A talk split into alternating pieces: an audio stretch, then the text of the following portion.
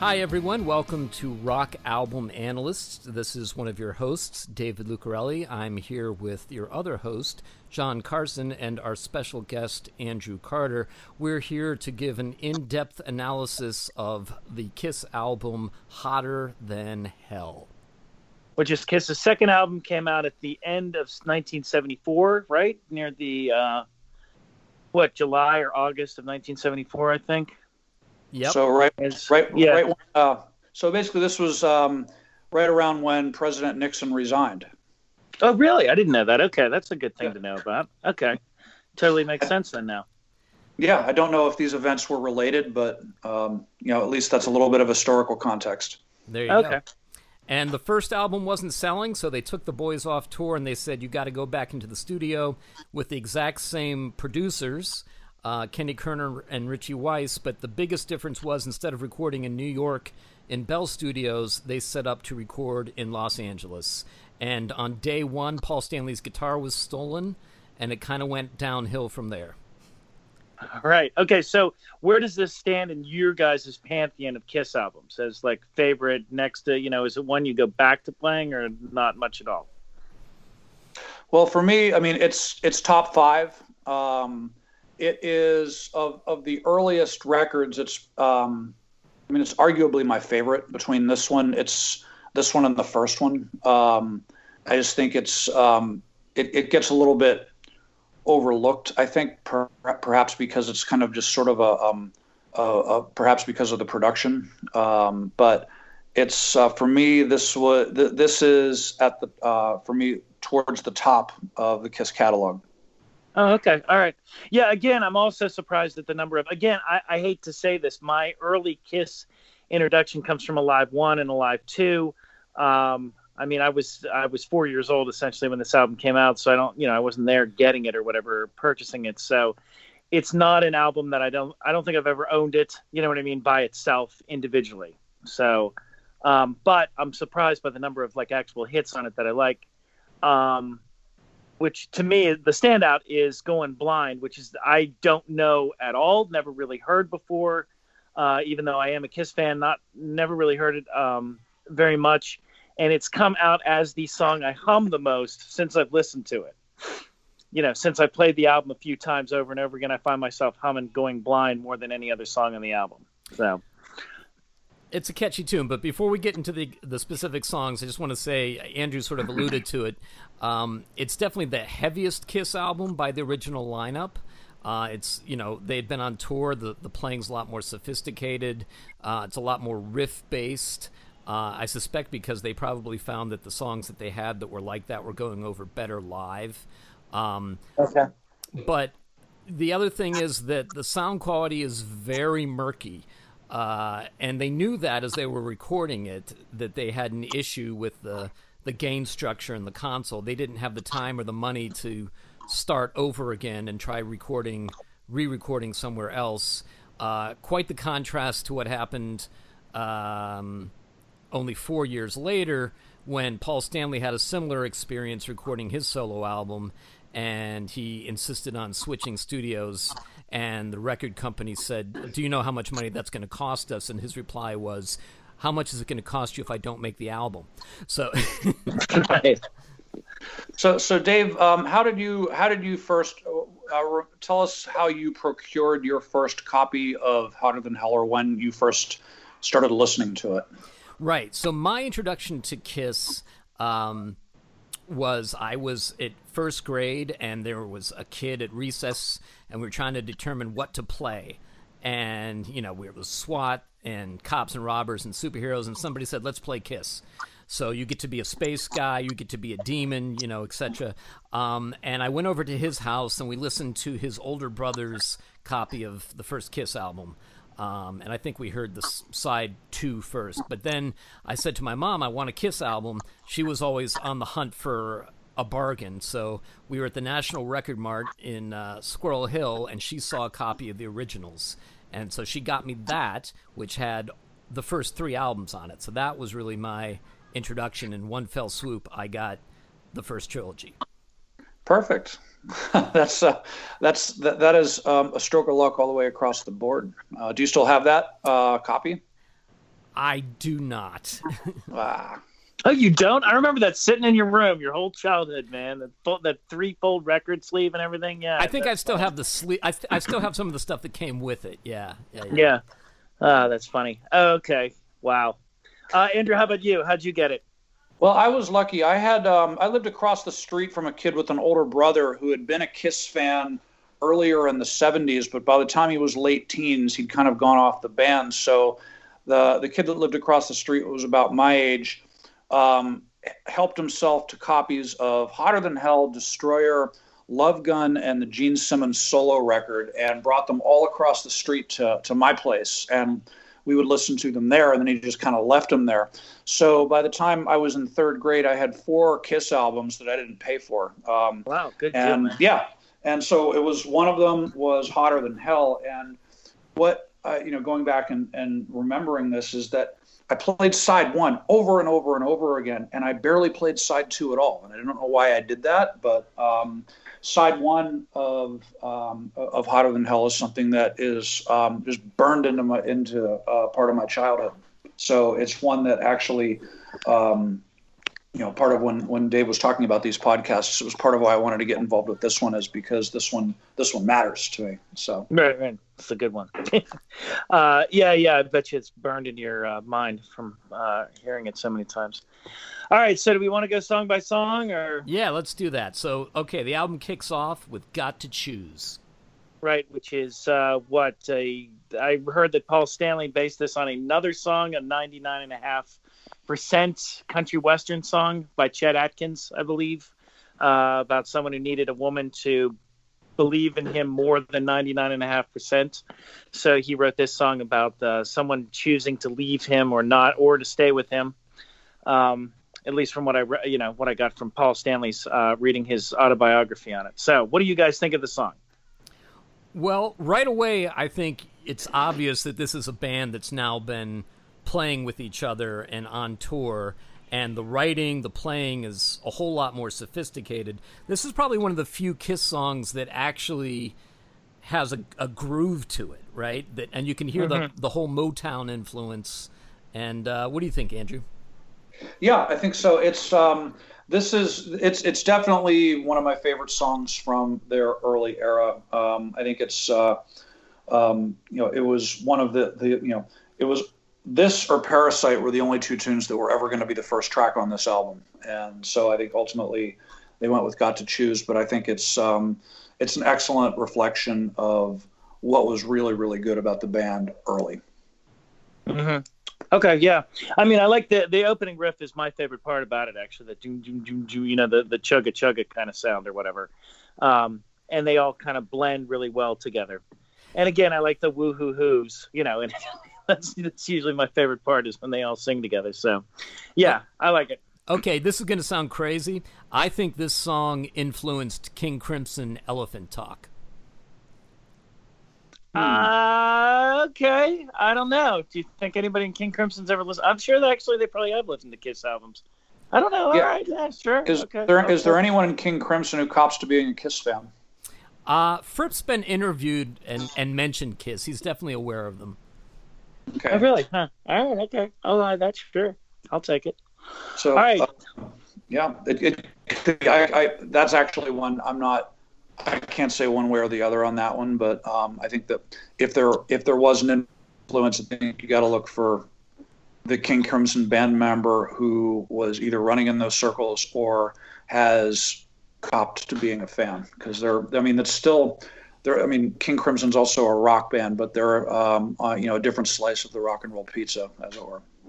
Absolutely. All right, so moving on to song number two, "Parasite." Yeah, the greatest riff in rock and roll ever. No, okay, but get very close to it. I love that. I love the opening riff. I remember seeing, um, I remember going to see Anthrax and having uh, this this um, I was 20 at the time, seeing Anthrax playing with the um, the 40 something uh, dude who was the um, guy who ran the radio station who had gotten us the tickets to see Anthrax or whatever, and saying, "Oh, this is my favorite Kiss song," even though he had come it was the Anthrax uh, Public Enemy uh, tour that, that happened in the 90s or whatever, and him talking the whole way down about how he couldn't wait to see Public Enemy, but then in fact, actually, the moment that he really exploded was seeing uh, Anthrax perform uh, do their cover of Parasite. So, um, and it, it is it's it's one of the my favorite songs ever, and I think a lot of people really like it. Yeah, I think it's Ace Frehley at his songwriting best. It's I mean it's in some ways it's a simple kind of chromatic ascending riff, but at the same time, um, it it it really sounds timeless. It's one of those songs that doesn't sound dated at all. Uh, mm. And it's so powerful, so heavy. And for all those people too that say Kiss's music is is so simplistic, it's a riff that's really difficult to pr- play precisely correctly. Um, yeah, it's a it's a weird timing. That's that's what makes it great. Is that I can't even hum it pr- properly, but yeah, exactly. That's what makes it great. It's the um, the timing on the notes that are on that you know scale going up. Sorry, go ahead. Didn't interrupt, interrupt but even even to the point where um, when Bruce Kulick came into the band and the band would play Parasite, they wouldn't play it completely correct. Like the way that Bruce played it was not completely authentic. And uh, you know, Dave Mustaine has said that he learned his very first uh, idea of heavy metal phrasing from listening to this album. I have to think that this is one of those songs that that he was speaking of specifically. Yeah, um, I also wrote down here on my notes that actually it's the first. The drums are a lot um, more in front in Hotter Than Hell. I noticed that particularly with Parasite. There's they're a lot more. Um, well, for lack of a better word, in front. It's it sounds a lot better mixed. It doesn't sound as murky as the first uh, album, but I don't know. Do you guys agree with that, or do you think it's still like pretty poor production? Because that's through the whole album, I, the drums sound a lot better um, than the first album.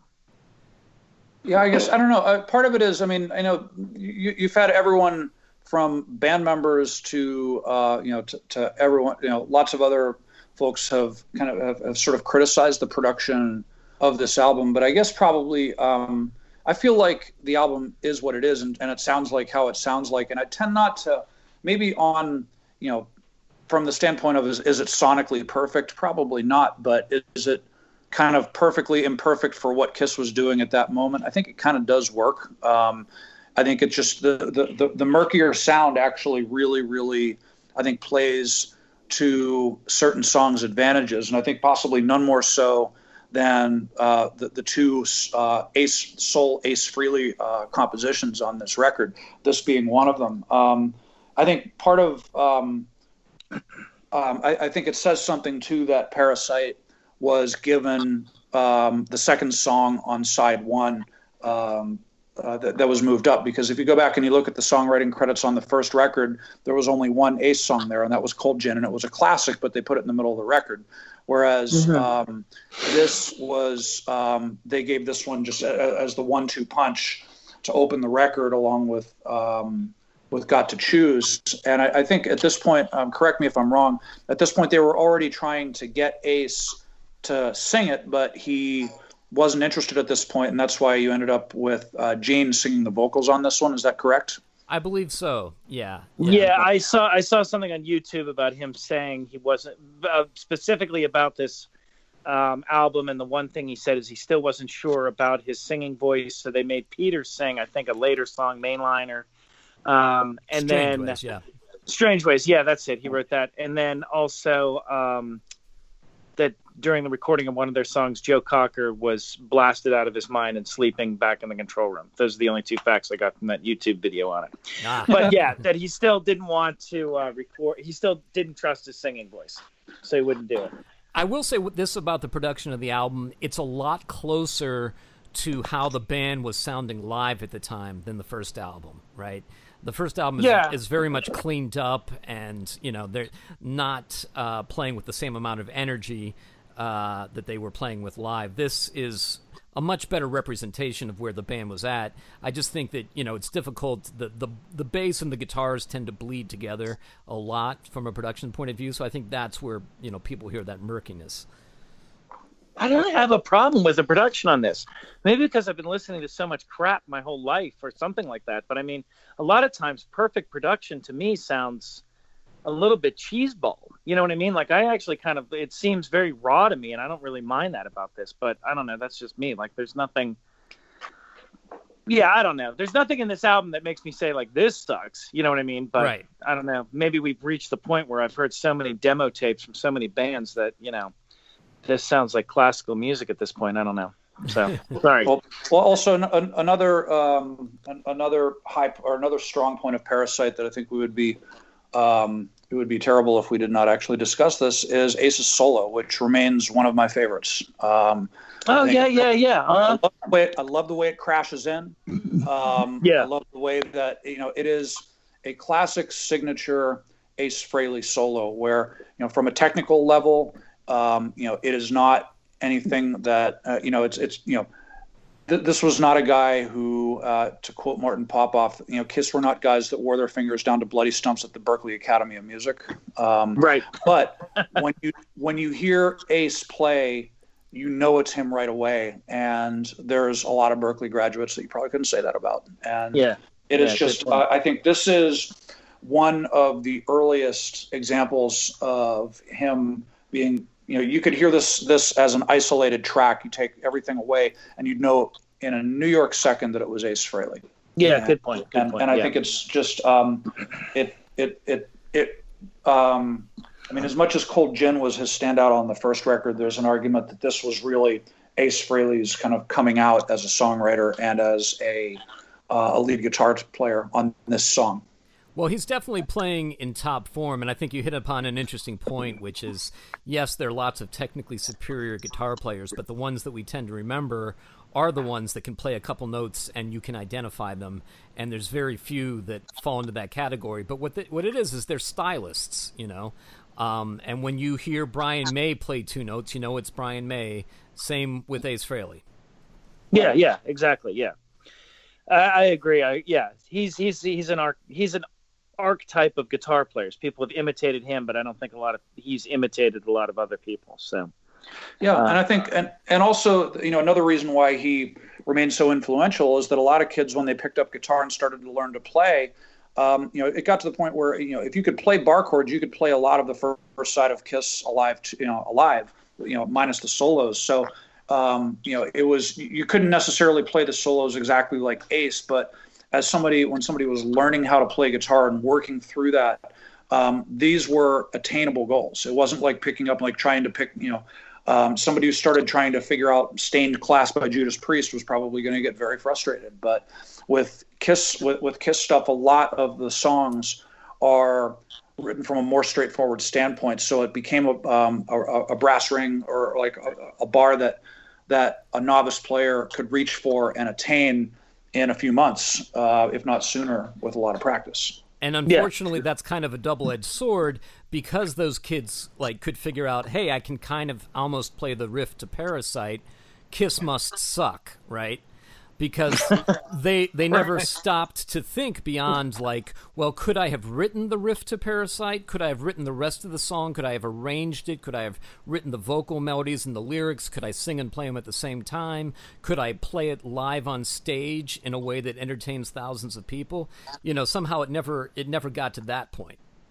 it's the, but it's your ability to take something so simple and make it that exciting. That's why they're great, and that's that's that you know what I mean. That's that's what made Kiss Kiss is yeah. They're I can play all their stuff. You know what I mean, and you can play all their stuff, and I can teach you know my my 13 year old son to play their stuff. But it's it's still the ability. Did you think of it first? And it's so simple yet so perfect. They get exactly what the message you know they want to get across that easily without but at the same time throwing in little flourishes and things like that that make it obviously art you know the the the, the way that ace plays or the fact that gene simmons doesn't just hump an eighth note you know what i mean and will actually play walking bass lines which was crazy for you know metal at this point and that kind of stuff so yeah it's it's the ability to do something simple and do it really well and then you know make it transcend that genre so And speak, Yeah. speaking as somebody who's played in a band that covered this song, it's a song that works. It, that like live, it's undeniable. If you're doing Mm-hmm. it justice, the song slays. Right. Yeah. Exactly. Yeah. You can't. You can't beat it. it's it's it's really what it's like two or three chords you know i mean it's the the riff and then it's yeah never mind it's great okay moving on moving on we've admitted parasite's one of the greatest songs ever okay going blind right all right so again this is my favorite song on the album even though i don't think i've ever heard it until i actually sat down and listened to this album uh, I love the way the chords start out with the, you know, it goes to the minor. I think on the third or fourth chord, and the that sort of riff or that change around that they do. Um, and it's the one I keep humming. And the way that Gene Simmons is, sings it is perfectly creepy. It's great. Yeah, yeah.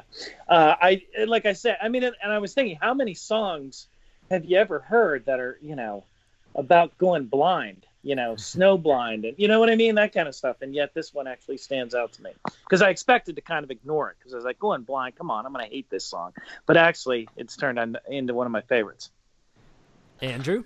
Yeah, it is. Um, I mean, it's from a songwriting standpoint, it's definitely one of their most unique ones. It was, to the best of my knowledge, it was rarely, if ever, performed live in the early days because it just doesn't jibe with what their early stage act was. And I think maybe it, you know, it turned up. It's turned up later in, in some of the acoustic shows, but um, I'm not aware of this ever really being an active part of a live repertoire. But they um, the band is aware, and I think that, that this has actually been recognized by even you know hardcore Chris, Kiss critics as an actually very good song. Uh, the lyrics are absolutely weird. I mean, the fact that he makes the protagonist 93 and not 23 is the one thing that kind of helps reduce the, the, the creep factor at least by a little bit. But um, it's just it is such um, it, you know it's it, it's a really really I mean, it's an outlier in the Kiss catalog, and I think at least part of the reason for that is that it's a song that predates Kiss. Uh, it was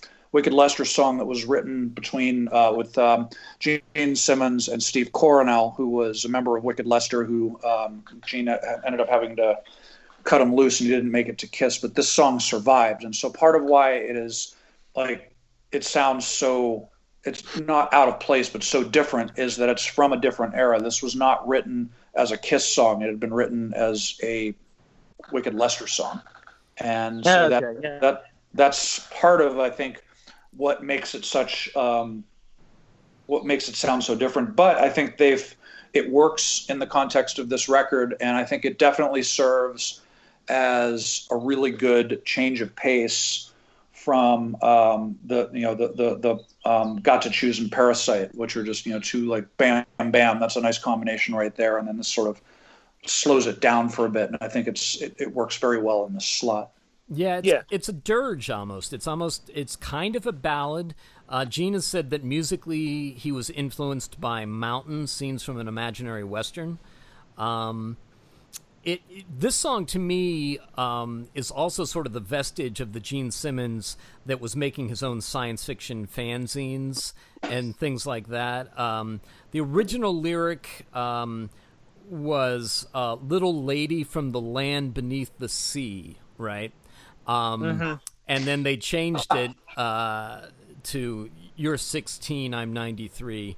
Um, supposedly, they just talked about this in an interview um, that was a suggestion that Paul threw out as a joke, and Gene ended up doing it, and they thought it was cool at the time, although there wasn't a whole lot of thought put into it. The only reason that I have to doubt that story is that Steve Coronel was just released from jail for possession of um, and making child pornography. Uh, so Ooh, that makes it a much better song. All right, okay. That's no, wow. It, it doesn't it does increase the creep factor, but the thing about it is what we don't know is was this a Simmons lyric or was it a Coronel lyric? Because he's got a co-writing credit, but what we don't know is did they collaborate on lyrics or was it music? Well, um, the current the current Kiss line is that it was a Paul Stanley lyric that he yeah, threw out in I the heard. studio when Gene was recording the song. So I have that. That yeah, that's in Paul Stanley's autobiography or biography or whatever. Okay. That, yeah. Take mm, that. so that's what will. he says there. It yeah, is, but now that makes it totally bizarro. But sorry, yeah, go ahead. Yeah. It is interesting. A lot of these songs on this album that were kind of overlooked at the time because they weren't on a live one found uh, new life and appreciation on Kiss Unplugged, and this was definitely one of those. So moving on to the title track Hotter Than Hell. Yeah, I like is- it. Yeah, it's it's um, another signature early song. Um, you know, I think it's. Uh, I mean, normally you you know if it's going to be the title track of an album, um, that generally gives you a pretty good indication that the band also felt it was one of their stronger tracks, and it's. Um, I think it's. Um, I mean, it's a catchy tune. I think "Got to Choose" is a better song, but "Got to Choose" is not a better album title. Yeah, Okay. great. I don't. I I like it. I don't love it. Um, I a couple of things in my notes here is that I like Gene's bass fills in it. There's a lot of bass fills in it, and Oh, then there seems to be during the guitar solo. There seems to be two sort of solos running against each other, and I couldn't tell if that was a product. I mean, it worked, but I couldn't tell if it was a production issue or what. Um, because there was literally a moment where I was like, "That sounds off." um you know what i mean that it wasn't mixed right and i couldn't tell you know i don't know if i'm listening to the remastered itunes version of it or whatever but um No, there's there's me- definitely a couple of uh, I mean dueling guitar solos on the outro. yeah yeah and it, it sounds fine yeah uh-huh yeah and i like that a lot i thought it was cool Um, but i didn't sorry go ahead yeah Uh, I was just gonna say, uh, you know, it's it's a sophisticated song musically. It's it's uh, Paul's ripped off the chords from Free's All Right Now, the chord progression. yeah yeah yeah uh-huh, okay But yeah, within sorry. Yeah, he's not. He's copped to that. Yeah. Um, Yeah. But within that, it's actually it's very musically sophisticated. I don't know which came first. I think this song came first, but in some ways, it's a very similar song to um, "Heavy Metal" by Sammy Hagar. Yeah that's what i was thinking the same thing the dude This this, this predates it. I think. Um, Yeah. Heavy Metal was about six years la- after this. Okay. Um, there's an interesting point in the main riff where the guitar players go to two separate chords, and it, it's it creates a little bit of a dissonance. I think they go to one guy's playing a G, one guy's playing a D, and Uh-huh. um, obviously they liked how it sounded. It's kind of an extended, almost jazzy thing, and they kept it in there. But I I'm willing to bet this is the only instance of that chord appearing on any Kiss album. yeah okay i'll buy that yeah Probably. Um, yeah. Um, outro, very Black Sabbath. Yeah. Mm-hmm. And and the riff is great, but it's not. It doesn't slay me, you know, like I expected it to. Okay. Yeah, I think um, I think yeah. At times, sometimes I feel like the uh, the verse can be a little like plotting's too too negative of a term, but I think I definitely enjoy the you know the the chorus and the outro um, more of the song. But as it is, you know, this isn't you know. If, if I'm seeing a Kiss concert now and they start playing this song, I am not going to be disappointed. Um, I, I think um, I, I think it's uh, like I said, it's not like I think you know, I, I don't like it as much as Got to Choose, but it's still not. This is by no means a song that I dislike in any way. So Yeah. Now, by the time they were playing this on the Revenge tour, Paul was having a little fun with the lyrics. He uh, changed one of the lines to "She's got to sit on my face." Um, Right. Losing the innocence of the song. No, okay. That's oh boy, okay, Does yeah, the- we're, yeah. Well, well, I guess I'll, I'll we'll, we'll get into the lyrical analysis a little later, but yeah, we'll go. fair enough. Fair enough. Um, was this the uh, this was the single from the album, right? it was yes. Yeah. Oh. Okay. So this follows the whole four fourth song rule. Have you guys heard this? The third or fourth song on any album is usually the one that's released as single. I don't know if they actually do that anymore, but that was something I'd always heard. Interesting. Um, yeah. Yeah, it, it usually was. You had the first couple of tracks that were normally geared towards the album crowd, and then you would you would generally have the single either third or fourth. Yeah, that's usually because that was um, you know this was when you actually had re- you know DJs playing records, and they wanted something that was on side one, um, Right. And so and and something that was you know three minutes, three thirty max. So yeah, there's there's absolutely a grain of truth to that uh, from this era. Yeah. Okay. All right. Cool. All right. Let me go rock and roll, which I feel is completely kind of generic, but my sister-in-law maintains it's her favorite Kiss song, um, but I don't really like it. I, I find it kind of uh, hard to listen to. Actually, it seems. Yeah. I don't know. Go ahead. Sorry.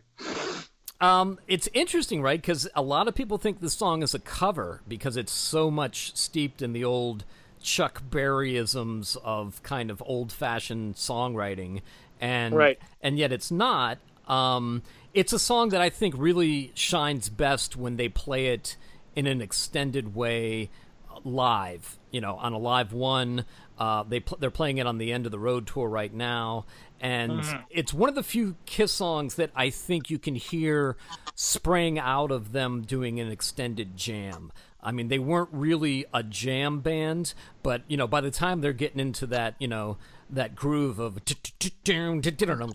you know that that that only comes out of a band jamming on that riff. Yeah, yeah. I, I think with this one, yeah, what what you're the version of "Let Me Go Rock and Roll" that appears on "Hotter Than Hell" is pretty much the um, you know the embryo that the song later grew out of. I mean, this is essentially what you're hearing here is about half of the song as it was as it grew into because um, the actual live version of the song runs between five and six minutes, and this one runs just over two, I think. Um, so you essentially don't have the part of the song that makes it a classic. You have the verses and and and, and the choruses, but what you don't have is the ending jam where you know that, that, gives Ace a chance to solo and it gives the band a chance to play some power chords and do a little bit of synchronized Motown moves and so on and so forth. And and so I think to a certain extent I can understand why um, they would just get overlooked here because it was almost like they I like you know they had to come up with another song for the record and they knocked this out. And I think that I I, I really get the impression that and, and I think Dave is right. I think that this song was written from just a studio jam and they had okay, yeah. a couple of riffs that they could they could put together. Uh, and I think part of the the clue, the giveaway clue here is that if you look at the songwriting credits, it is a Simmons and Stanley co-write, which is really unusual for them because normally they, they would write separately. So I'm thinking that chances are um, it was uh, Paul that came up with the guitar riffs, and I think that I remember seeing an interview with Gene, and somebody asked him about the lyrics for this song, which are relatively kind of straightforward, and sometimes they don't, you know, maybe don't make 100% sense. And I think Gene kind of dodged the question and answered it at the same time by saying, "Well, sometimes you just have to write lyrics that just don't get in the way of the song." Yeah. okay. Yeah. Yeah. Yeah. They, they, so, the lyrics so I guess, sound like I, filler that Gene was just throwing in there to have something, you know, because Baby's got the feeling, Baby wants to show, Baby, won't you tell me, Baby, rock and roll, yeah. Um, yeah. Sounds like something that he was originally planning to go back in and fix, and that was right. just, just yeah, a placeholder. Exactly. And yet, it's uh kind of brilliant in its like nonsensical simplicity. Yeah, I think this is. I, I I really think that this song was. You know, maybe they had the riff sitting around or whatever, but I think they were running out of time on the record. Um, and they needed to do something, and they had, you know, um, you know, they, they had enough that they could have a song that ran over two minutes, which I think is what you had to have at that point. And let's, um, we need lyrics by noon tomorrow. Um, somebody start writing, and uh, this is what they came up with. And I think that was, um, if they, um, I think if they had had the extended jam that later came around, I think that would have been on the record. Um, so I think this was kind of a almost a situation where um, like you know Black Sabbath's uh, signature song "Paranoid" was written under very similar circumstances. They were originally uh, "Paranoid" was supposed to be seven songs, and then all of a sudden Tony Iommi played the riff. Everyone else started vamping with it, and Ozzy started scribbling lyrics. And 40 minutes later, they had "Paranoid," and it ended up being the title track of that record as well as their signature song. And I think that this is almost uh, I, I, I, get the impression that this was a very very similar situation here Although what happened here is you ended up having the front half of what became a live showpiece for them, uh, born out of studio jams. Yep. All right, I'll buy that because I I no I, I skip over it every time I listen to the album. I really do not like the song. Okay, but that's just me. all right, all right. Uh, Moving on, uh, we got all, right. all the way which has a very wonky kind of cool opening riff, but not again feels a little bit like filler to me. But maybe you guys can expound a little bit better on it. Because um, I, I, I I'm I can't even remember it now that I'm I'm talking about it. I'm trying to I just remember liking the riff as being sort of goofy, you know what I mean, and and kind of cool. But yeah, it's got that cowbell thing happening, right? Yeah, yeah, exactly, yeah. Um, but other than that, I don't really really remember the song actually, even though I listened to the album like three times. So go ahead. What do you guys know about it? I mean, anything cool? Is there's a reason I should like it? Maybe. Andrew? well, I mean, um, I don't know. It's it's it's definitely. I mean, I th- I think that you know if you have to rank the songs on Hotter Than Hell, it's you know it's. I mean, for starters, it's one of the ones that didn't make it on to um, on onto Alive, and I, and again, I don't know how often this one made it into the live set. Um, I'm not mm-hmm. sure that it was a staple. I think this was one, um, but having said that, I think the band must have had high hopes for the song because it starts side two, and that's um, you know that's an that is a really really important consideration. And just for anyone who is um, not of a certain age here, keep in mind that when bands were or when artists were recording LPs back in you know up until the late 80s when all of a sudden you know CDs became the main delivery format. You had basically about 20 to you know 19 to 23 minutes of music per side of a record. And so you had a major creative decision to make in terms of sequencing your record um, to you know what are you going to put on side one and what are you going to put on side two. And normally side two is reserved for one of the album's heavy hitters. And so all the way i think that they must have um, I, I, get the impression that, that, that Gene may have thought that this was. Uh, I think Gene probably thought this was his best song of these bunch of, of this bunch um, because he leads with this one, and I think it's probably um, when you take a look at this, I think it's probably just you know you, you see this the the Simmons and Stanley power dynamic here because you've got Paul with the first song on side A and Gene with the first song on side B. Um, and so I and so as it turned out, I think you know, watching you ended up becoming the song that was a lot more popular out of these two back-to-back Simmons songs. But I yeah. think that was there. There, there is a catchier element to all the way, and I think that maybe they were thinking from the standpoint of this is this is the song that is more likely to get on the radio. Um, I think that that you know it is there is it's a catchier, poppier song, um, but I think watching you, like, like I'm, I'm, kind of segueing into the next song here.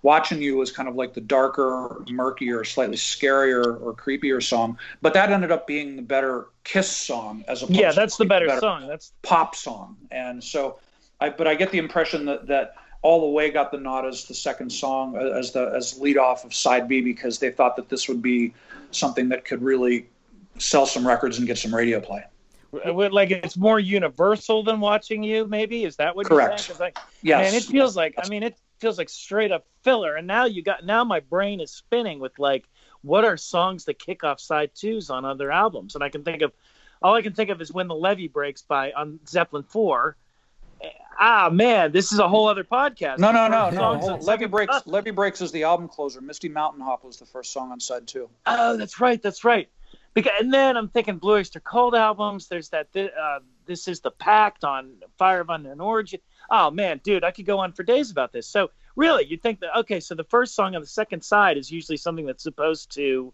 sell, like that's supposed to be the song because or it's not it's or it's not necessarily supposed to be a um, you know a radio song, but what what what it what I think a better way to put it is that this is a song that the band feels is one of the strongest tracks on this record. Oh, okay. All right. All right. Because, I mean, to me, watching you is much more. Because, see, side two to me is usually when you start to lose it for a band, or at least to the, the album or whatever. And watching you and coming home in strange ways are all great songs. But I'm saying all the way in mainline, just, uh, you know, you could throw that out and just have a second side of those three songs. But, um, because watching you is a great song. I mean, it's it's lyrically interesting. It's got that killer riff.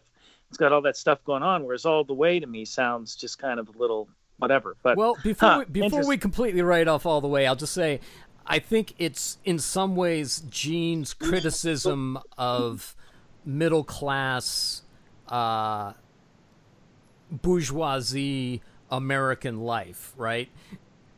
Some... Whoa. Okay. All right. I'm listening. Oh, right, okay. Yeah. Okay. Um, yeah. Actually, I, I figured we'd make a pass back through and talk about lyrics, but I, um, but uh, yeah, uh, I think it's yeah. Like I said, I think it was um, I, the more the now the more that I that I that I um, now that we're talking about this, I do think that this was um, I think John hit on the right term. I think that the band and Gene probably viewed this as a more universal song, and therefore it was more likely to get people that had not been into the band before to get them into it. And so, I mean, it's not, it's by no means, I, I do not consider this to be a bad song. Um, I think it's well crafted, and they've made an effort to make it catchy, and so on and so forth. But in terms of um, um, you know, I wouldn't go as far as using like the, the, the music from the Elder comparison that Gene always likes to make, as he's like, well, it's a good album, but it's not a good Kiss album. I think this is a good, you know, this is a catchy '70s rock song, but what it is not is a signature Kiss song. Granted, yeah, okay. in agreed, some yeah. ways, in some ways, it's kind of Gene's answer to the lyrics of Parasite, though, right? I mean, Parasite is about a relationship gone sour that he's trying to extricate himself from, but this is about a relationship gone sour that's clearly between, you know, it, two people that are living together, if not actually married. Come right to your mother and father. One of these days, you'll push me all the way. Uh, but you know, there's there's an inherent implied criticism of uh, the v- vapidity of middle class American life. You're wearing clothes that fit you well. You're not hard to sell. I'll tell you what you want to hear for the day. If you think you need advice, come to me. Don't compromise, baby. You've been hypnotized every day. You know. So there's that. The idea that these people are living an inauthentic, miserable existence together in this weird codependent relationship, and they're driving each other crazy. Um, you know, maybe not a classic Kiss song, but certainly an interesting place that Gene Yeah. doesn't go very often. Right. No, that's that's interesting because actually the song was so. I mean, I, yeah. Now I'm gonna go back and listen to it. All right. Okay. All right. I'll give it another shot. So, all right. so- moving on. right. Yeah. Watching you, which we've already kind of discussed. Um, discussed. Monster I- I- riff. yeah, super monster riff. It's nice and evil. You know, it's got a nice like sort of, you know, devil's music vibe to it. The drums sound great in it. Um, and it, yeah, just it's all around a great song. Even the scratchy, you know, the sort of way that their voices are um, scratchy as they're singing. You know what I mean? Not particularly very harmonic um, in places, almost like they're screaming in places. Yeah, I think this is um, the, the, the, another thing that, that I think um, you can uh, that I think with watching you, I think this is one of one of the first, if not the first songs that Gene was writing from the demon persona, because Mhm. Yeah, yeah, his yeah. songs, his songs on the first record, a lot of them were as Kiss was still a work in progress, or some of them were holdovers from Wicked Lester or whatever. And but now you know they were um, you know a working touring band, and he had been you know out you know like you know he, the, the demon persona was um, pretty much not fully formed at this point, but most of the way there. And so I think that watching you is arguably the first Simmons song really, really to, to, to nail that persona both lyrically and musically. Interesting. And that's really and that's really why I think that's why this song really works. And I think that maybe um, um, yeah, I think part of it is I, I, maybe they, they realized that and maybe they didn't because I think like you know we're, we're, we're Monday morning quarterbacking this year saying like oh yeah watching you should have been the first song on side B but at the same time I'm not sure even you know we can say that with hindsight being 2020 but I'm not sure that even the band knew that subconsciously what had, what was actually happening here. Yeah, I could see them not even trusting in it because it is a pretty riff-based song. You know what I mean? So maybe they don't think it's because there really wasn't at this time like super killer riff-driven songs like this. You know, this was sort. This is almost sort of like a Godfather to heavy metal that comes, you know, five ten years later in terms of the idea of like a, you know, a riff-based kind of thing. So I could see them not trusting that to be, you know, like a, a solid song. All the other ones seem to be sort of. Uh, you know, sort of standard rock songs. So yeah, I see what you're saying. All right, I'll buy that.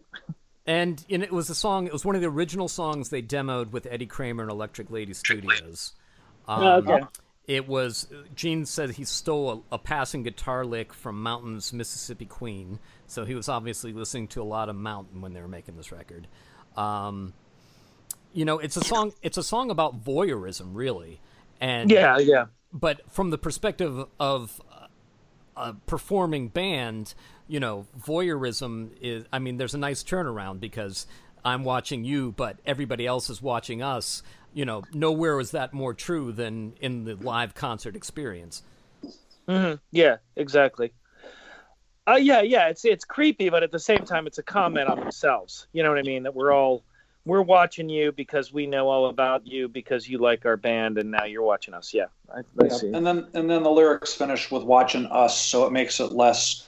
You know, th- this doesn't have lyrics of like I've crept upside your house and I'm looking in your window. Um, you know, this is not like I've always read these lyrics as the dynamic uh, between a performer and somebody he's interested in eyeballing each other from the stage, and the venue's small enough where they can do that. Right. Is uh, it yeah, about okay. voyeurism or eye contact? You decide. Yes. Right. I like um, voyeurism. The, the riff yeah. says voyeurism, man. Yeah. The riff says yeah. voyeurism. Well, that opening line, you know, I'm looking at the lyrics online right now. They have it as living as you do. I believe it is limping as you do, which makes it a little bit creepier. Oh. Yes, that makes it awesome. That's great. right. Yeah. So, so she had a knee injury. Yeah. right. Or they have an even stranger fetish. All right, so Moving on to mainline. Sex as a drug. Please give me some. I didn't like. I don't like this song. I don't like it at all. I'm sorry, Sam. I am, but it's. Um. I'm sorry. Go ahead. Sex. Well, that's a lyric in it because I don't even think. No, I, I think that's what it's about. You know, I mean, okay. mainline being a drug metaphor, but he's uh, using okay. it as a "come on, baby, won't you get with me" kind of proposition, right? Yeah, see, I took it as a song about riding trains, so I don't know, man. I'm man, I yeah, I'm sorry. Maybe you guys can expound better on it, but yeah, I think this this one, like, I, I was always surprised, like, um, when I heard this song, uh, you know, um, I actually thought for a while that this was actually a song that Peter Criss had written. Uh, I didn't realize it was a Paul Stanley song. Um, but it's um, because it really has that sort of R and B feel to it. Um, and you know that was you know as as you know as hindsight proved later on you know with the Peter solo album and his sub you know post Kiss output, this was the sort of song that that that Peter was really really into, and um, you know he does a nice job with the vocals on this, but um, it just I think this is one where it's again one of the um, this for me is the, the real outlier on side two, kind of like where Going Blind is on side one. And I think it was, um, I think you know it's it's a good you know it's it's it's it's a, you know perfectly serviceable, decent song, but I don't think of it as a great Kiss song. Yeah. Okay. Okay. All right, moving on. Yeah, I'm not giving it much more time either. Uh, okay, coming well, home. Well, Kiss uh, played it once sorry. live on tour. Oh, they did. Okay, sorry. On that tour, and then they dropped it, so it must have gone over like a lead balloon. Um, right. but uh, you know, it it is what it is. Um, okay, so what's what's next? We got coming home, which I like a lot, but again, maybe not a great Kiss song, but um, you know, uh, there's a great line in it about it's been a month of June since I've seen you, which is great. I think you um, misheard that, but okay. no, really? Oh, come on, really? I think it's been a month or two since I was sleeping oh, with you. Oh man, oh, I ruined it. Okay, all right. Well, I wrote a better version of the song then. As so um, often I, happens. right. I like the uh, I like the uh, the big open chords. You know what I mean? But again, it doesn't sound like a typical Kiss song. But I, I don't mind it. I like it. You know. I, I am a big fan of this song. Um, I think that that um, this is a song that again, kind of like um, "Let Me Go Rock and Roll." This song was just banged out was so quickly that I don't think that it's um, to a certain extent, I think that this was a song that really, really um, kind of spread its wings and came out in an acoustic version on Unplugged. And yeah. I think that, and also part of what also sets this song apart too is let's go back to songwriting again. This is another very, very unusual co-write within Kiss. You have yep. Paul Stanley and Gene Simmons, and so I'm pretty no, convinced. Paul Stanley and Ace Frehley. Sorry, sorry, Paul Stanley and Ace Frehley. Sorry, um, I am convinced that it was Ace that wrote the music and Paul that wrote the lyrics. Um, yeah, yeah, and, yeah. I'll, I'll buy and, that. But... And I'm pretty sure because I think this is actually, and you know, we'll, we'll pass back through the lyrics. I'll, I'll just say, like give a maybe just a quick thing here, but I think that this is actually um, lyrically, this is one of the better songs on the record, and it's this really, really um, upbeat song. I mean, maybe I have it backwards, and it was Ace that wrote the lyrics and Paul that did the music, but at any rate, it's an unusual blend and it's an unusual song. And because it's so upbeat, it almost doesn't really jive with Kiss's vibe at the time. Um, and I think that that because, uh, and I think that's part of why maybe it didn't stick around in the live set is that it's actually it's a great song in a different setting. And I think what, one part of the reason why it works so well in an acoustic setting is that it's not like you know four guys in superhero costumes, um, you know, playing at 100 decibels. You know, um, whereas I think this is um, this is definitely one of one of the more unique blends of, of, of, of creativity on this record, but it just, in terms of um, how it best expressed itself, probably not within like the early Kiss live presentation. I think it was kind of just outside the realm of that in the way that um, watching you encapsulate, like like in contrast, the way that, that watching you encapsulates the early Kiss vibe perfectly. Yeah, I think it's the, probably the first song they ever wrote about being on the road too. Yeah, which is that's usually the end times for a band, man. I'm telling you, like as soon as you start writing about being on the road, but um, well, yeah, turn the page just destroyed Bob Seger's career. right. Well, no, no, it's no. I agree. I see what you're saying. It's just hey. funny. Like there's so many bands always seem to sort of lose it once they start writing road. Like yeah, I don't. No, that's not it. They um because I just discovered that Roundabout by Yes is actually a road song. It's about yes, them it coming home. And, yeah, it is. Um, uh, and so you got all these songs about you know this is what rock bands play and uh, you know radar love and you know all these songs. And uh, this is there into that that canon of road songs. You know what i mean? So well it's not it's not yet about them just having a girl in every port right? It's about them trying to maintain a, a long-term relationship with the girl back in new york that they're trying to hang on to as they're on the road so yeah, you had to wait. To, you had to get to the next album for that one, right? Um, but yeah, I think right. it's. It, I think the, the, the main thing, and, and I, I, I totally hear what you're saying, John, about the, like the uh, the abundance of on the road songs out there. But I think part of it too is that, um, especially during this era when bands were contractually obligated to deliver an LP's worth of material every year, um, you know, they you know when when you're a writer of any kind, they always just say write what you know, and if you're oh, yeah, yeah your time on the on, on the road. Um, and ideally, I mean, you want your singer out getting in trouble because then uh, their lyrics are going to be more interesting.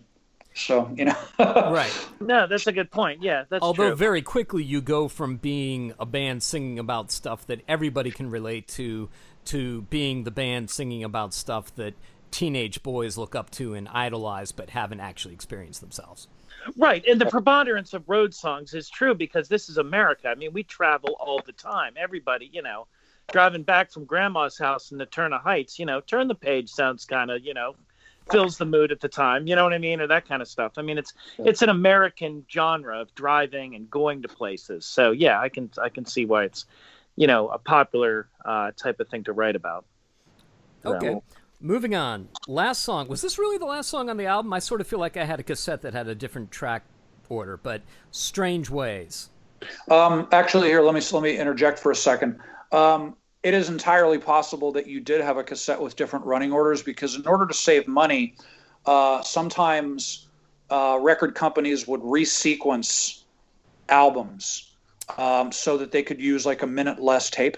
Ah. So if you had side one that was uh, yeah, yeah. two minutes and side two that was 18 minutes, if they resequenced a couple of songs so that each side was 20 minutes, you could save two minutes of cassette tape.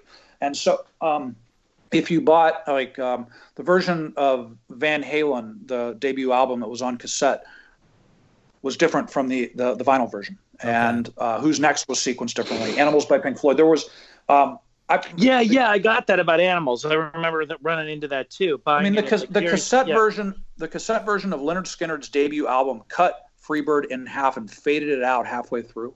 Ah, yeah. That's on the 8-track, isn't that, or is that on the no, actual? Oh no, this was a cassette. Like somebody really should have been taken out back for that one. Um, right. That's but um, at any at any rate, so yeah, it, it's like so, so. I I said all that to um, to say to you, Dave. Yes, it is entirely possible that somebody sequenced the album differently because they were trying to save a minute of tape. Gotcha. Huh. Okay. Okay. So, so Strange Ways, a song that I, speaking personally, have put on many a mixtape for a girlfriend over the years before I settled down. All right. Okay. Um, well, maybe that's why it took you so long to settle down. waka waka waka. All right. Okay. So, it's one of my favorite. Actually, it's one of my favorite songs on the album. It is a great solo, and it's super evil. It sounds like Blue Oyster Cult uh, in a lot of ways, or Sabbath, uh, or Sabbath. Yeah, yeah. But I I like it a lot. It's definitely a very cool song, particularly with the way that Pete sings. Um, on it is nice. So it's definitely one of my favorites on the album, and it definitely fits with the whole sort of starting to get dark side of Kiss that is in watching you and in Parasite, uh, even in Going Blind. you know what I mean? It's it's definitely a Kiss song, but you may get I don't know. You may disagree. It has sort to me. It also does have a lot of Sabbath and Blue Oyster Cult floating around in it. I don't know. This is, I mean, again, I, I, agree with everyone else here. This is one of the best songs on the record. Um, it's also, it's th- this one is, it's strange to me that this one did not become a live staple, and I guess part of it was that maybe Peter wasn't comfortable singing it, or I, I don't know why this one didn't stick because it, um, it really is one of their best early songs, and he, you know it's a signature Ace Frehley composition. Um, and Ace and, himself has actually played it quite a bit, especially in more recent years. Yeah, right. and it sounds like an Ace Frehley, something off an Ace Frehley solo album. That was something that struck me when I listened to it as well. Is it sounded like it would have been something he would have put in recently into a um, solo album. So it definitely has the stamp of Ace on it. They played it live a few times on the Hotter Than Hell tour. Um, interesting fact Peter put in a seven minute drum solo in the middle of the song um, that he I think he issued an ultimatum to the band that it had to be kept in or he was going to quit the band and it was incredibly from the band's perspective long and dull and boring and they cut it anyway so he left all right well wow. i could see that yeah um, but it, I mean, well, it lends itself to a good drum yeah, solo, I guess. Like to, to, a certain extent, I almost feel like if this had been an Ace Frehley lead vocal, um, this could have been his signature song along with "Shock Me." Yeah, I'll go with and, that. Uh, and so it just, I think, to a certain extent, I think because Ace wasn't comfortable singing lead yet, because of when this was written, I think that to extent the, the band and Ace, you know, missed an opportunity for this to become one of his you know, um, his, his, you know, his one of his his signature songs, and um, and know, uh, maybe the greatest all time Ace Frehley noise guitar solo, where it's just yeah. feedback and yeah, him yeah. just playing with his guitar and and not really musical, but just just just brilliant. Yeah, oh, it's good stuff. Um, yeah, it is. Yeah, it's it's um, yeah, they're just um, this was a song that influenced a lot of players and a lot of people over time. And it's, you know, to an extent because of the fact that it's not on Alive and was never and has never been a regular in uh, Kiss sets, either pre-reunion, post-reunion, or whatever. Um, I think it, it's it's one of those songs that really flies under the radar, um, unless somebody is a really really big Kiss fan or a really big music fan slash guitar player who at least appreciates what Ace does. But I think this is um, it is certainly a, a, fantastic way to finish the record and um, does a nice job of just um, encapsulating what's good about Hotter Than Hell in three and a half minutes. Yeah. Yeah, yeah. All right, I'll take that. Yeah, that works. Now, Andrew, I know you want to go back and kind of do a quick lyric pass, but uh, before we do that, you and I were talking yesterday. You made some interesting points about how the music on this album re- relates overall to the packaging and all that as well. Yeah, I think so. I think that that um, in I mean w- an, another thing that the CD age reduced and the digital age has all but eliminated is the um, the factor of album cover art and one of the great things about LPs is that all of a sudden you had um, an album cover, you had 144 square inches to present something on the front and on the back. Um, and um, classic, you know, what's, you know, the genre now referred to as classic rock in particular really, really, really got into this. And I think that, that um, you know, Kiss went with the, the Japanese motif um, and kind of went with like slightly blurrier photos. Um, you know, they had the photos on the back, which was the, the very Bacchanalian party, which was actually not staged. That was people actually just getting completely trashed. And but overall, I think I feel like the vibe is very like you know serious and darker, and it suggests rather than declares. I think a lot of the time you're you're, you're spending you, you know, if you're you know at, at the time you'd sit there and like you know look at the album cover, read the, the liner notes as you were listening. It was a very interactive thing, and I think that this was an album that um, an album cover art that um, made you ask questions and wonder. Uh, it was more suggestions than declarations, I think. Okay. Um, First so- yeah, appearance. it's. Sorry, go ahead. I I, would say that it definitely shows. It creates the mystery and the you know the stuff around the band, stuff that doesn't really exist anymore in terms of our you know age of social media and all that kind of stuff. But Yeah, Yeah. and you have. I mean, you you have the band. You, you have the band members' names on the front of the album, which is unusual for a rock record. But then they're in, you know, next to their the, the Japanese, um, uh, the, the Japanese versions of their names. You have, you know, two fingernails holding the record that are green. You know, you have, um, and then uh, on the on the back you've got um, these just weird, blurred, retouched photographs. Um, you have, you know, uh, I'm, I'm looking at the back now. You have Gene breathing fire. You have, you know, Ace in his silver robe. You have Peter with a topless woman, and Paul uh, making out with somebody. And, you know, this is very clearly a band that whatever you were doing at your house didn't quite match up to what these guys were doing at night at their house. Right. So, right, exactly. and so I think really um, because th- there is this darker, m- murkier vibe to the whole record, and then you have you know like what does what does all this Japanese stuff mean, or you know what what's the significance of that? You know you have, um, and then you have the, these pictures on the back that like if any of us had gotten caught doing any of these things at home, we'd have all been grounded. You know, and right. so- yeah. um, and so I think in that way, I really feel like the the album, um, and it's also the uh, you know the front cover photo is black and white with, um, which also you know kind of adds the, the band photo is actually black and white, and then you have kind of like the the red on the outline uh, on, on the borders. But I think that overall, it just does a very good job of saying, okay, this is something very very different, and what turned out to be on the actual album also turned out to be something very different and very unique, even within the canon of Kiss albums. Yeah. Um, first appearance of the Chikara sign, right? With Japanese sign that means power that they would Correct. play upon much later in Crazy Nights and Eric Carr's drum kit and whatnot. Um, also, Ace Frehley's makeup is he's not actually wearing it, and either photo is airbrushed on. Um, I- forget the explanation for that. I think he Oh, he was he was in a car accident. Yeah, he was in a car accident and he had uh, like um, he either broken or, or fractured uh, part of his, his his face, and so they could only make up half of his face. right. And so th- there are there are photos from the uh, the back cover shoot where you can see his like the, the left side of his face is made up and the right side is blank, and so they had to have him turn his head for a couple of them and stuff like that. But um, yeah, it was part of it. He was recovering from. Uh, uh, an auto accident, and that was why they couldn't uh, they couldn't go through they, they couldn't make up his whole face at the time. Okay. It was even wrecking cars back then, huh? Okay. Oh yeah, he was good at that early on. Yeah. Okay.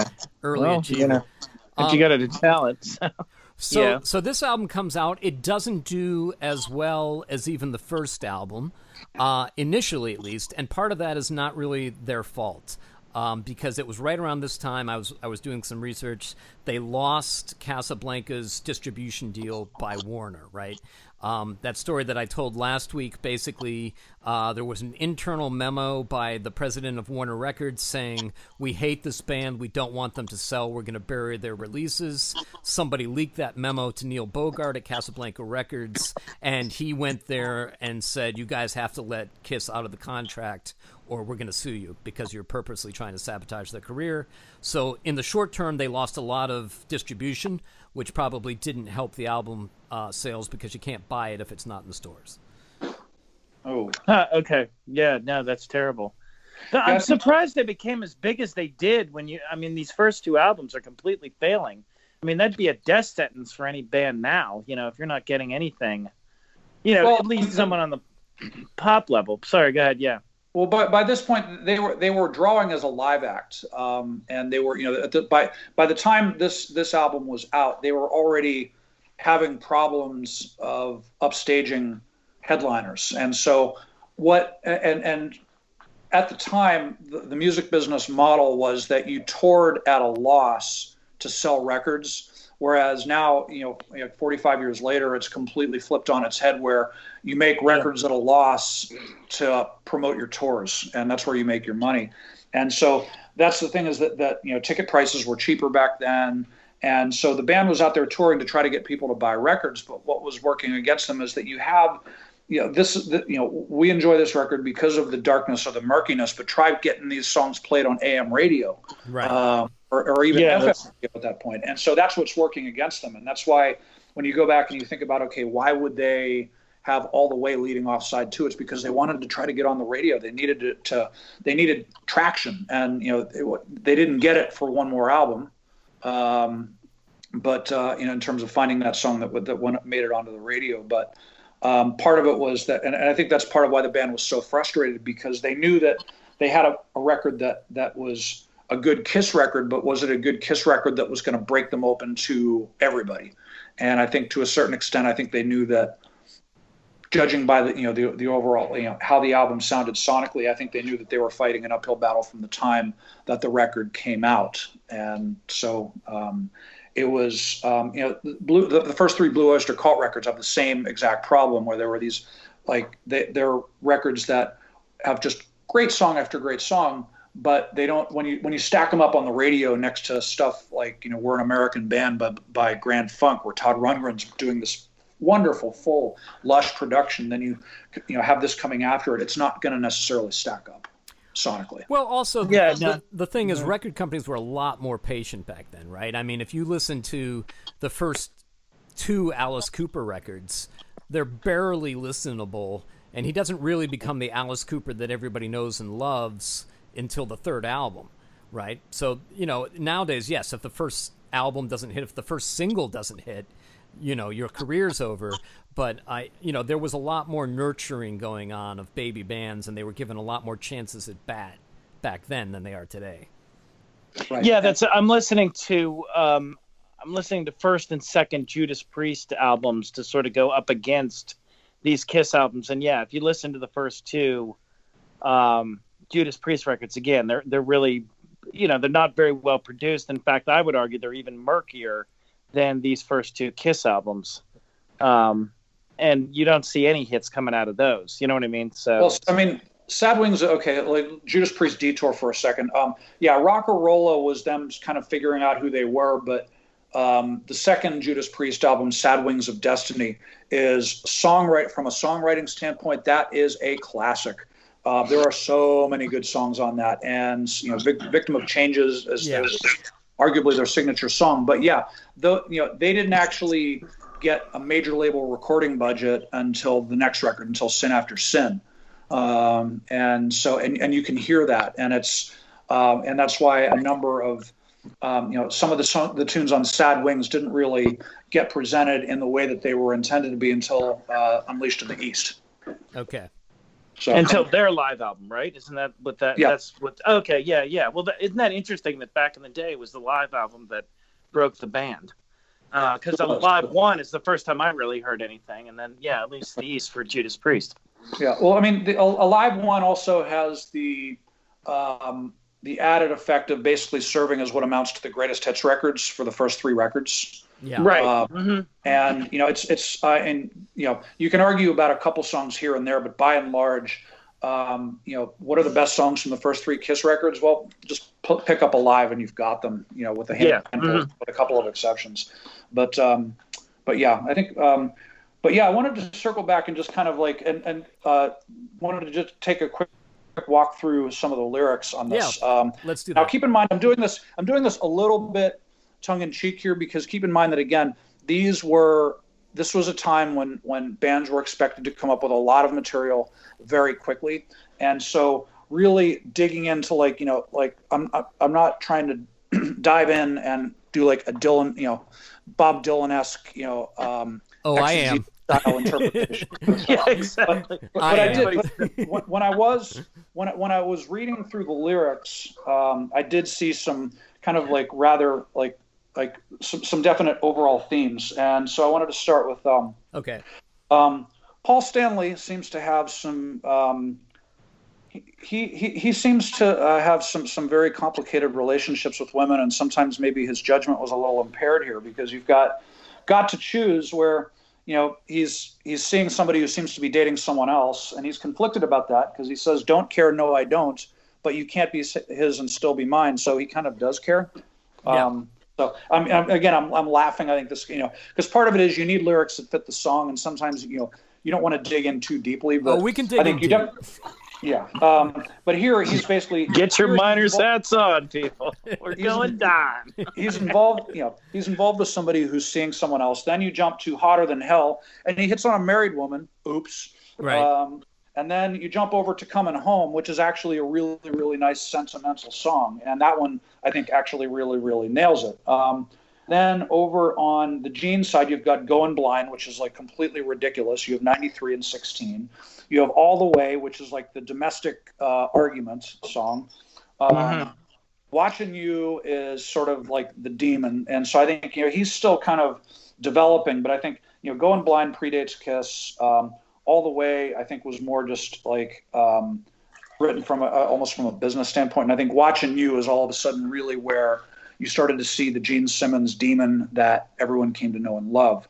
Um, and then you've got it's weird because I, I, I mainline I, I, always thought of it as a peter song because and but it's it's sort of i mean it's i don't know. It's it, it i guess it does jibe with the other paul stanley songs where you know again he's um, chasing after a woman who seems to be sexually reticent. Um, so, um, but what can you do? Um, but then I think, and, and, then like the wild card here, you've got Parasite. Um, Parasite, Strange Ways are you know Ace's song, and it looks like his relationships with women seem to be a little more complex.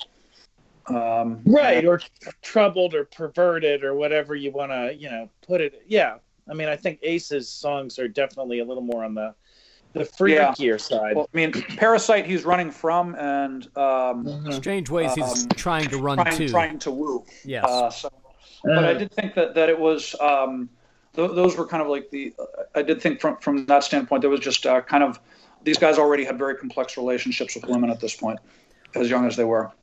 Right. Well, I think yeah, Paul's song. I mean, definitely um, got to choose. There's a sort of false sense of bravado, right? Like he's trying to be nonchalant about the fact that his girlfriend is cheating on him, and he's trying to say it doesn't matter, but you know, you need to make a decision. But there's there's there's pain. There's a subtext of pain there that it does matter, and you know, maybe he's going to tolerate the situation if she chooses him but you know the fact that she's already seeing somebody else does not bode well for the future of this relationship. No it does not. Yeah all right. Well again I, I harken back to the fact that he's made he says that he based it off of a, a, a, another song you know what i mean? That it's not necessarily written from his own uh, point of view you know what i mean? But i see what you're saying. So yeah you know i think ace is definitely writing from a much cooler um, street level perspective when it comes to to women, right? I mean, his wooing song is kind of full of voodoo and swagger, and uh, you know his his song about uh, you know Parasite is almost like uh, almost has a science fiction like aspect about it too, right? I mean, like you know, woman as alien feeding off of you, vampire dr- sucking you dry that you need to get rid of to survive. Mm-hmm. Yeah, yeah, uh, yeah. Woman as as succubus. I mean, that's what it's comes off to as me. But yeah, um, you yeah. See, Andrew, you thought we weren't going to go there, didn't you? yeah. I mean, yeah. It's it's. I mean, Parasite is that sort of, you know, the, you know, vagina dentata. Women are scary. You know what I mean? I mean, it's it's. Yeah, I mean, it totally is a is, is a standard archetype in in songwriting. He just takes it to that sort of like you know, science fiction 1970s, you know, pod people kind of idea. Right. So. Right. I mean, both of mm-hmm. both of them are sort of equating sex and fear, right? Right. Um, you know, her strange ways. Um, I think I like it, but I'm not really sure. Don't want to fight it. You know, this this witchy voodoo woman that's cast her spell on me. You know, is you know maybe the devil incarnate, but I, I think I'm going to go there anyhow. Right. Yeah. Yeah. Exactly. Yeah. Well, that's I, I think that's pretty much a standard trope even in the '70s. The idea is like women having mystical powers and things like. I mean, it's a, it's a trope like now. You know. Well, I it's mean, the it's the perpetual anxiety of the male, uh, evolutionarily at a disadvantage, right? I mean, Right, yeah, exactly, He yeah. wants to copulate and reproduce, and you know he basically has limited ability to make that that happen. You know, he's he's got his Right. feathers and he can woo. And you know, Right. but at the same time, it, Yeah, it, it never gets beyond him making a case. Uh-huh. So instead, he winds up being frightened about it. So yeah, exactly. Yes. Well, hey, lots of great songs got written about that very problem. So Yep. Absolutely. cool. So, Any other um, uh, lyric stuff you wanted to touch on? No, I think that was just the overall major themes. Again, this is one where, um, you know, because these guys were knocking this out under pressure, and because a lot of times they were writing songs that just needed a lyric that fit. Um, I'm not. Th- this is not necessarily something where you want to, you know, hold every line up to, um, you know, Talmudic level of argument. Um, but it's, uh, um, it's, you know, it's, it works. Uh, like most most of the lyrics work for what's happening, and you know, this is overall again, like I'll finish up kind of how I started, which is that Hotter Than Hell is in my top five Kiss albums. It's my favorite of the early studio records, and I think it's um, its outliers fit within the context of what they were doing, and the best songs remain some of the best songs in the catalog. Yeah, and for an album that is their so- that should be their sophomore slump, it's it's not a slump at all. It actually comes out and sounds pretty good. There's lots of great songs on it that and then those great songs eventually became part of sort of the Kiss canon. So I actually think it's it's a lot better than I expected it to be because I expected it to, you know, again, to be sort of a sophomore slump, not very good. You spent 15 to 20 years writing all the songs that you put on your first album and then you put, you know, you have 4 months to write the next one. Um, usually the second album is not as good. So, but this one stands up. And I would argue that because they didn't have time to overthink it, because they were on this insane schedule of touring, recording, touring, recording, in some ways it's probably a more honest record than if they had taken a year or two to finesse every little detail. Um, they were clearly evolving as a band, they were working together better, and at this point at least, they were all uh, becoming better musicians as, as they were touring together. So, Andrew, I know you've got to go to a concert, but thank you so much for joining us. I hope you can join us again. Um, Yes, thank you for having me. This was a lot of fun. Awesome. Yeah, no. Nice meeting you again, Andrew. Good to good to talk to you. Yes. All right, cool, man. We will All be right. back. Well, uh, until until the next time, uh, Kiss loves you. Rock and roll. All right, sir. Take care. We'll be back next week uh, analyzing the third Kiss album, Dressed to Kill.